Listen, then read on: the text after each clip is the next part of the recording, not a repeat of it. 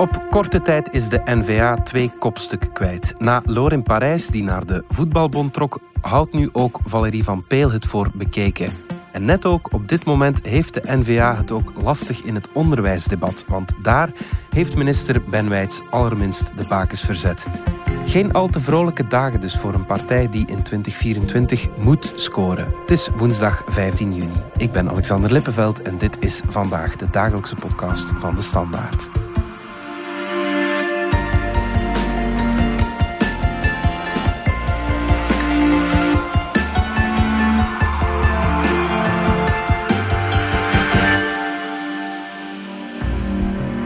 Matthias Verbergt van onze politieke redactie. De NVA had dit weekend twee keer nieuws. Bart de Wever blijft een beetje langer voorzitter dan gepland.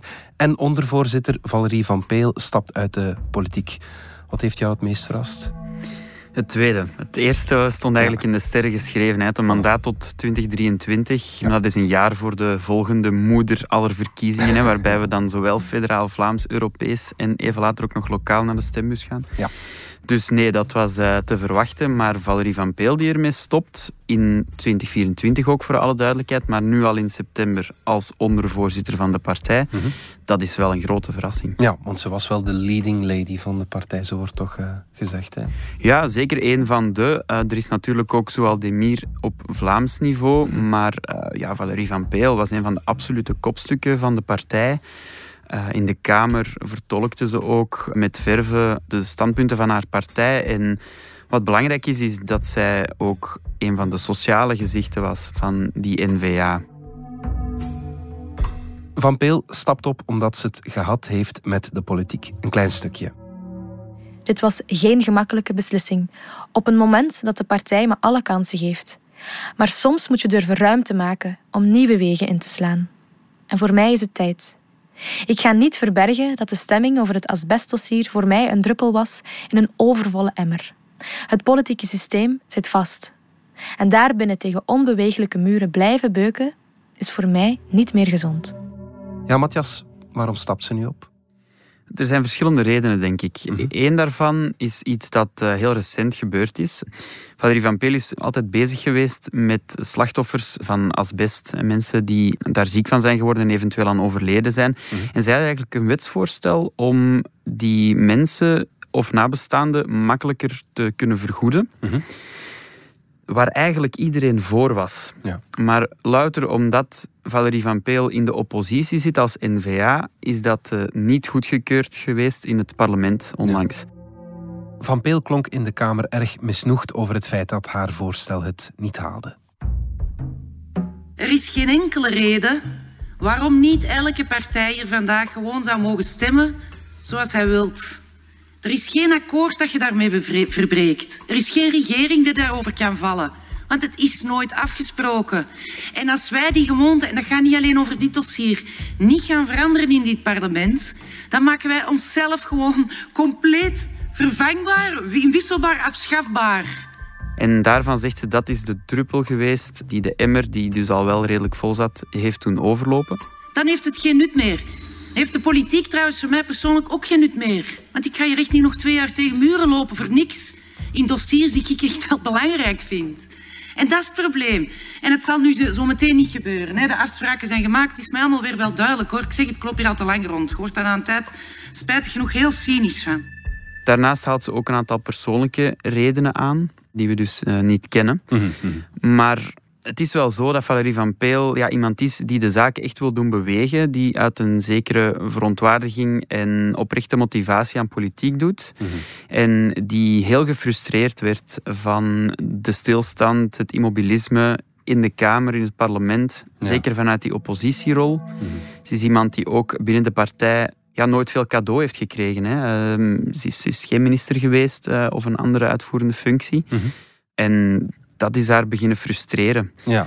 En ik denk dat ze nu een aantal zaken heeft zien samenkomen waaruit ze heeft geconcludeerd, oké, misschien is dit toch niet iets dat ik eh, heel mijn leven verder wil doen. Ja, het is toch, ja, toch vreemd hè, ergens. Eh, ze is een van de kopstukken. Het is kort voor de zo belangrijke moeder aller verkiezingen, eh, zoals je zegt. Had ze het gevoel dat er, ja, dat er niet meer voor haar zou inzitten? Dat die ministerpost er bijvoorbeeld echt nooit zou komen? Ik denk eigenlijk als de NVA een uh, federale regeringsdeelname had uh, kunnen afdwingen na de vorige verkiezingen, dat zij minister zou zijn geweest. Mhm. We weten allemaal dat is mislukt. Hè. Die grote deal met de PS is er niet gekomen. En nu is het de vraag of dat in 2024 wel zo zal zijn. Ja, hiermee geeft het signaal dat ze denkt van niet, toch? Ja, dat zou kunnen. Ik, ik denk ook dat de kansen ja, zeker niet uh, enorm in het voordeel van, van de NVA spreken. Hè. Ze hebben heel veel ingezet op 2024. Men gaat er toch ook vanuit bij de NVA dat de Vivaldi-partijen zich eigenlijk hebben verenigd om tot 2030, de symbolische 200-jarige verjaardag van België, blijven uh, samen besturen. Ja. En een aantal mensen binnen Vivaldi heeft dat ook al gezegd, hè, van dit is een project uh, voor, voor tien jaar. Mm -hmm. En ik denk niet dat iemand als Valerie van Peel dat risico wil nemen om, om nog langer te blijven zitten. Zij wil zaken uh, doen bewegen en zien bewegen. Ja. Ja, dat heeft haar gefrustreerd. Het is niet de enige trouwens. Hè. Er zijn een aantal uh, mensen geweest die ervoor zijn gegaan. Lorin Parijs, zoals je al aanhaalde. Maar ook bijvoorbeeld iemand als Philippe de Bakker heeft uh, ja. de nationale politiek verlaten. Van Open VLD. Ja. Van Open VLD, oud-minister. Jessica Soors bij Groen, die toch een opkomend talent was. Mm -hmm. Die ook snel uit de Kamer is verdwenen. Lode Sijsses. Uh, zo zijn er nog wel een paar. N-VA-voorzitter Bart de Wever zei op Radio 1 dat hij het ja, erg jammer vindt dat zijn luitenant opstapt. Ja, ik denk niet dat er in de partij vleugels zijn tussen radicalen en gematigden. Dat is een beeld dat van ons vaak wordt opgehangen, maar ik merk dat intern niet. Wij zijn een partij die sterk naar consensus zoekt.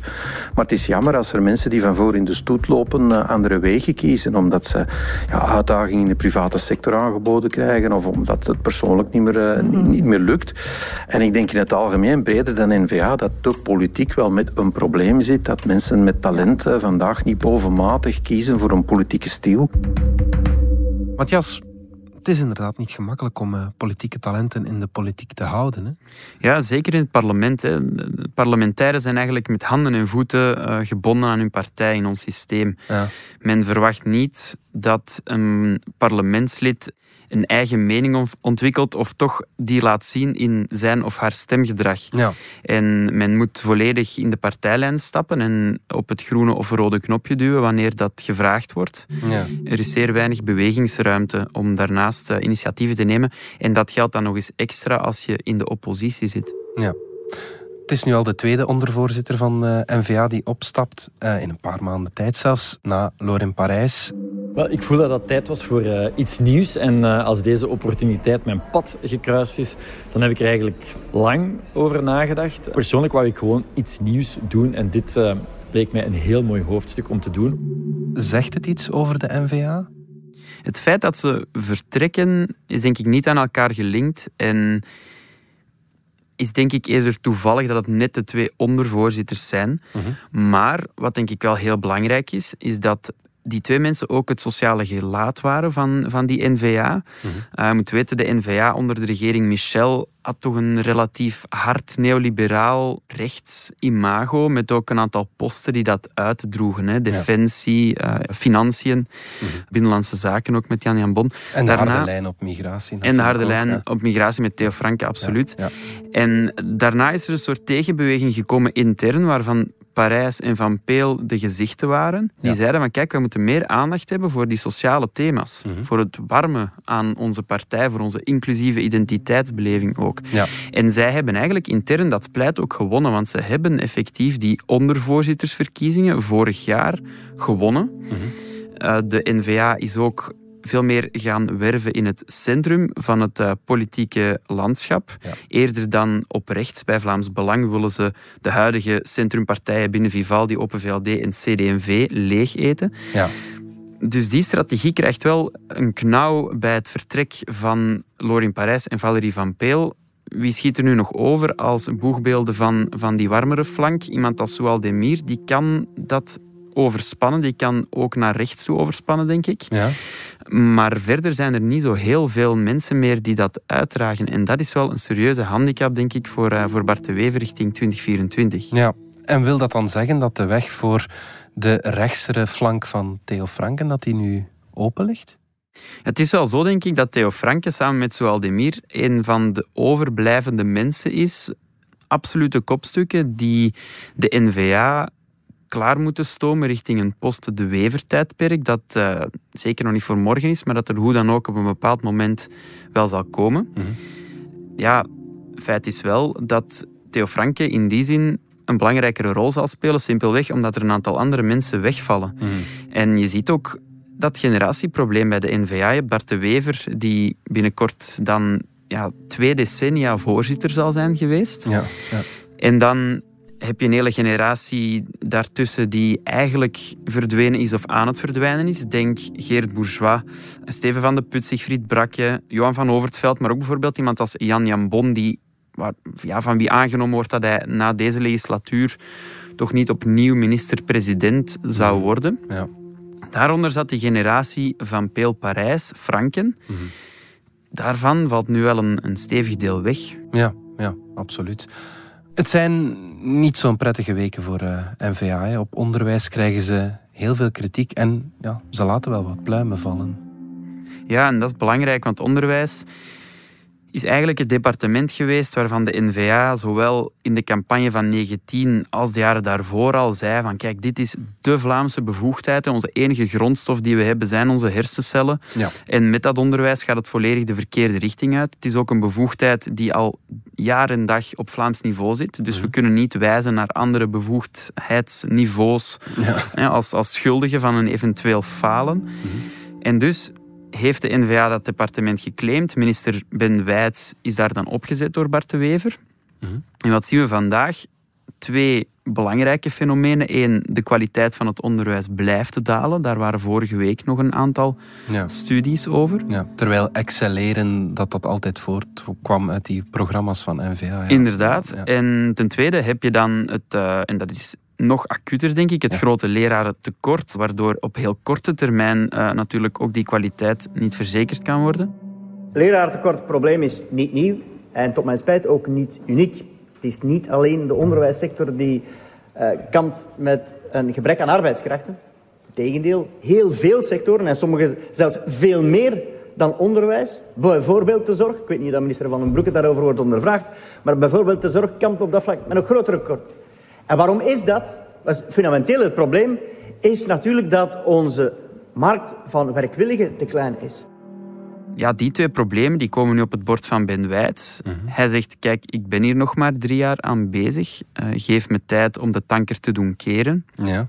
Maar hoe langer de NVA op die positie zit, hoe minder geloofwaardig natuurlijk dat uh, zo'n verweer klinkt. Want ja, uh, een legislatuur duurt, uh, duurt amper vijf jaar. Ja, bon, mm -hmm. Dan is drie jaar op zich al een halve legislatuur. Ja, ja, Je moet het wel kunnen doen in die tijd. Ja, inderdaad. En niemand gelooft natuurlijk dat je bijvoorbeeld die kwaliteitsindicatoren op vijf jaar kan ombuigen. Hè? Want mhm. wat we nu meten is eigenlijk het resultaat van het beleid van tien jaar geleden of, of uh, iets minder lang. Denk Pascal Smet, Hilde Krevits of zelfs daarvoor nog. Mhm. Maar dan nog wordt er gezegd, ook binnen die Vlaamse meerderheid, Ben Wijts kan wel degelijk meer doen. Ja.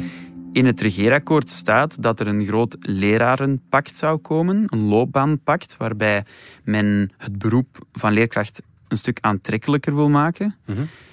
Men zegt, ook binnen de meerderheid, bijvoorbeeld vanwege Open VLD en CD&V, Ben doet daar te weinig aan. Ben ja.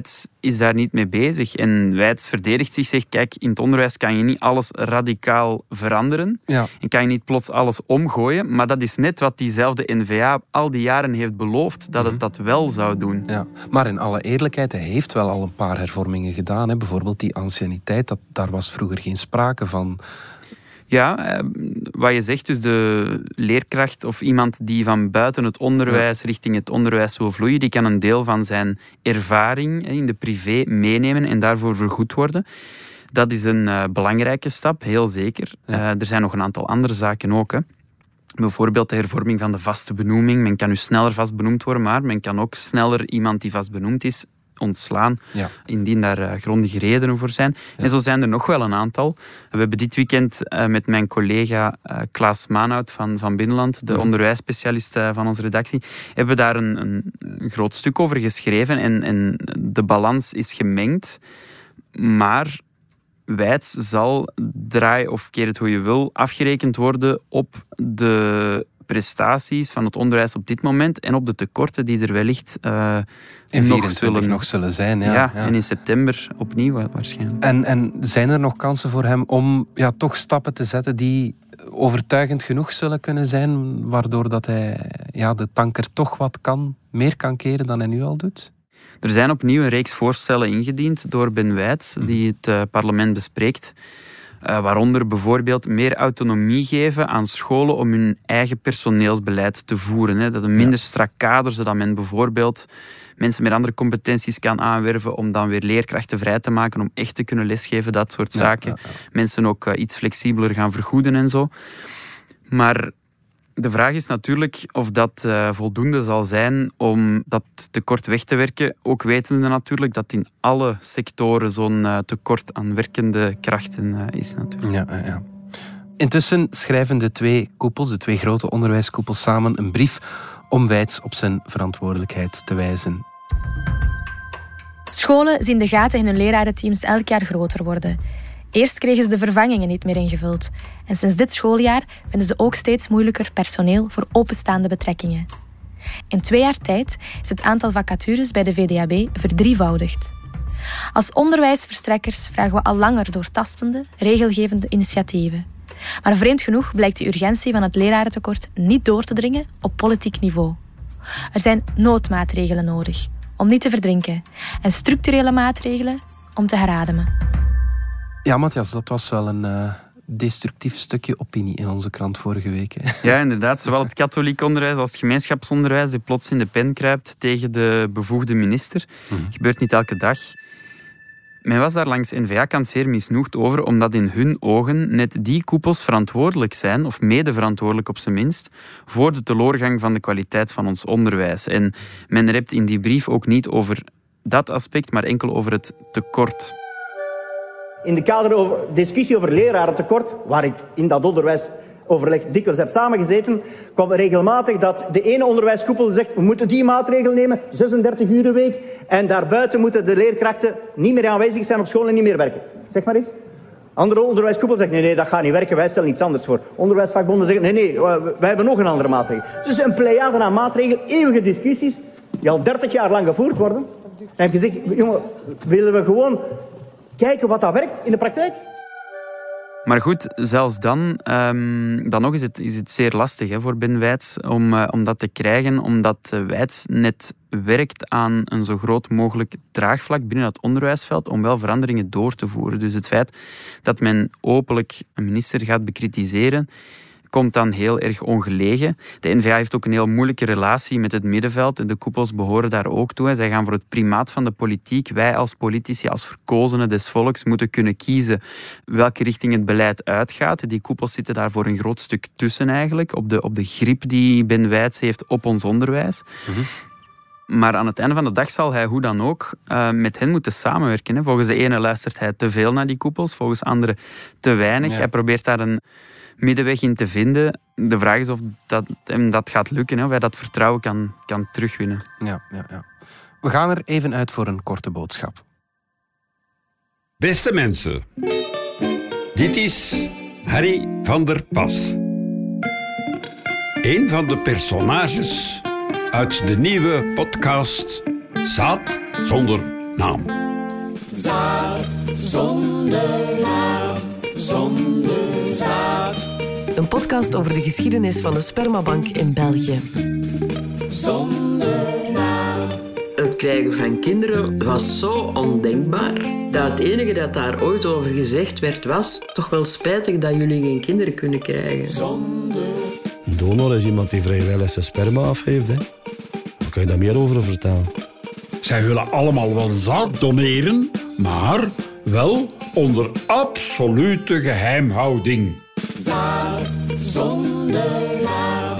Omdat niemand de titel wilt krijgen, ik ben vader van duizend zonen. Een donor kent.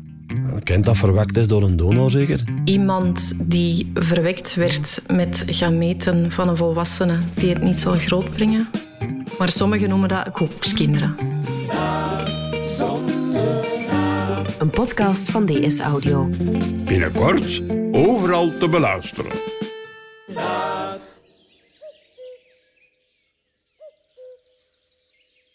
Matthias, we begonnen onze podcast met te zeggen dat Bart de Wever voorzitter blijft tot de verkiezingen van 2024 en nog een beetje daarna ook. Hij zegt al een hele tijd dat het nu of nooit wordt voor die verkiezingen. Klopt dat? Ja, en ik denk zeker met de recente gebeurtenissen. Mhm. Omdat je ziet dat ook die houdbaarheidsdatum van de wever misschien stilaan wel in zicht komt. Het feit dat eigenlijk de generaties onder hem met als voorbeeld dan Van Peel in Parijs, uh, toch ook niet meteen klaarstaan om over te nemen. Denk ik wel dat het echt een alles of niets wordt voor de Wever, omdat hij, dat zien we nu toch ook, samenvalt met die partij. Hè. Hij heeft geprobeerd om te werken aan die houdbaarheidsdatum op lange termijn om, om die partij klaar te maken voor de toekomst. Dat, daar zijn heel veel verdiensten. Hij heeft, hij heeft daar heel veel mensen op de kaart kunnen zetten, maar aan het eind van de dag denk ik dat we toch moeten concluderen, ook na wat we vandaag besproken hebben. De wever is de NVA, de NVA is de wever. Ja. En daarom is 24 zo belangrijk. Hij is nu ook de, de langstzittende voorzitter, uiteraard, maar ook de oudste voorzitter, mm veruit. Zeker met de verkiezing nu van uh, de nieuwe groenvoorzitters. Je hebt dan ook uh, Joachim Koens die verdwijnt bij CD&V. Hij is eigenlijk de laatste van een generatie ja. die daar nu nog op zijn plek zit. Mm dus ja, 24 is, is cruciaal voor de NVA. Dat, uh... En wanneer is het, een, is het een succes? Moet het dan... Want ja, je zou kunnen zeggen, als er een meerderheid met Vlaams Belang is, dan zouden ze het ook kunnen doen op Vlaams niveau. Dan. Of ja. zit dat er niet in? Nee, de Wever heeft eigenlijk gezegd, onlangs opnieuw, maar ook zelfs iemand als Theo Franke zegt dat een meerderheid met Vlaams Belang vormen om daarmee dan de Vlaamse onafhankelijkheid uit te roepen vanuit het Vlaams parlement, mhm. is absoluut niet de manier waarop um, ja, we onze plannen voor het Vlaamse zelfbestuur kunnen uitvoeren. Mm Krijg je een soort Catalaans scenario in, in hun ogen. Ja. Vlaams Belang bestrijdt dat natuurlijk. Ja. En ook door met Vlaams Belang in zee te gaan Vlaams, sluit je eigenlijk alle deuren federaal af. En dan zal de PS bijvoorbeeld nooit meer met uh, de Wever willen spreken over samenwerking. Ja. Dus dat lijkt mij nee, een heel... Dan zit het systeem helemaal vast, denk ik, uh, nog meer dan ooit, uh, als we daar naartoe gaan. Ja, ik denk dat het dan echt in het nadeel van de Wever zou uitdraaien. Dus hij zit op zich niet in met een systeem dat vastzit. Daar dat zou hem enkel maar helpen. Een systeemcrisis, zei nog in een interview met onze krant, zou, um, zou geen slechte zaak zijn. Hmm. Maar um, nee, om, hij wil wel degelijk zijn, zijn doelstellingen bereiken natuurlijk. En dat lijkt me niet uh, met het Vlaams Belang te zijn. Dus een groot akkoord met de PS, dat is waar hij op aanstuurt. Ja, dat blijft denk ik uh, voorlopig nog wel strategie nummer één. Mm -hmm. Goed, Matthias Verbergt, dankjewel. Graag gedaan. Dit was vandaag de dagelijkse podcast van De Standaard. Bedankt voor het luisteren. Download onze app DS Podcast of volg ons op Spotify, Apple Podcast of eender welk ander podcastplatform. Alle credits van de podcast die je net hoorde vind je op standaard.be-podcast. Reageren kan via podcast.standaard.be. Morgen zijn we opnieuw.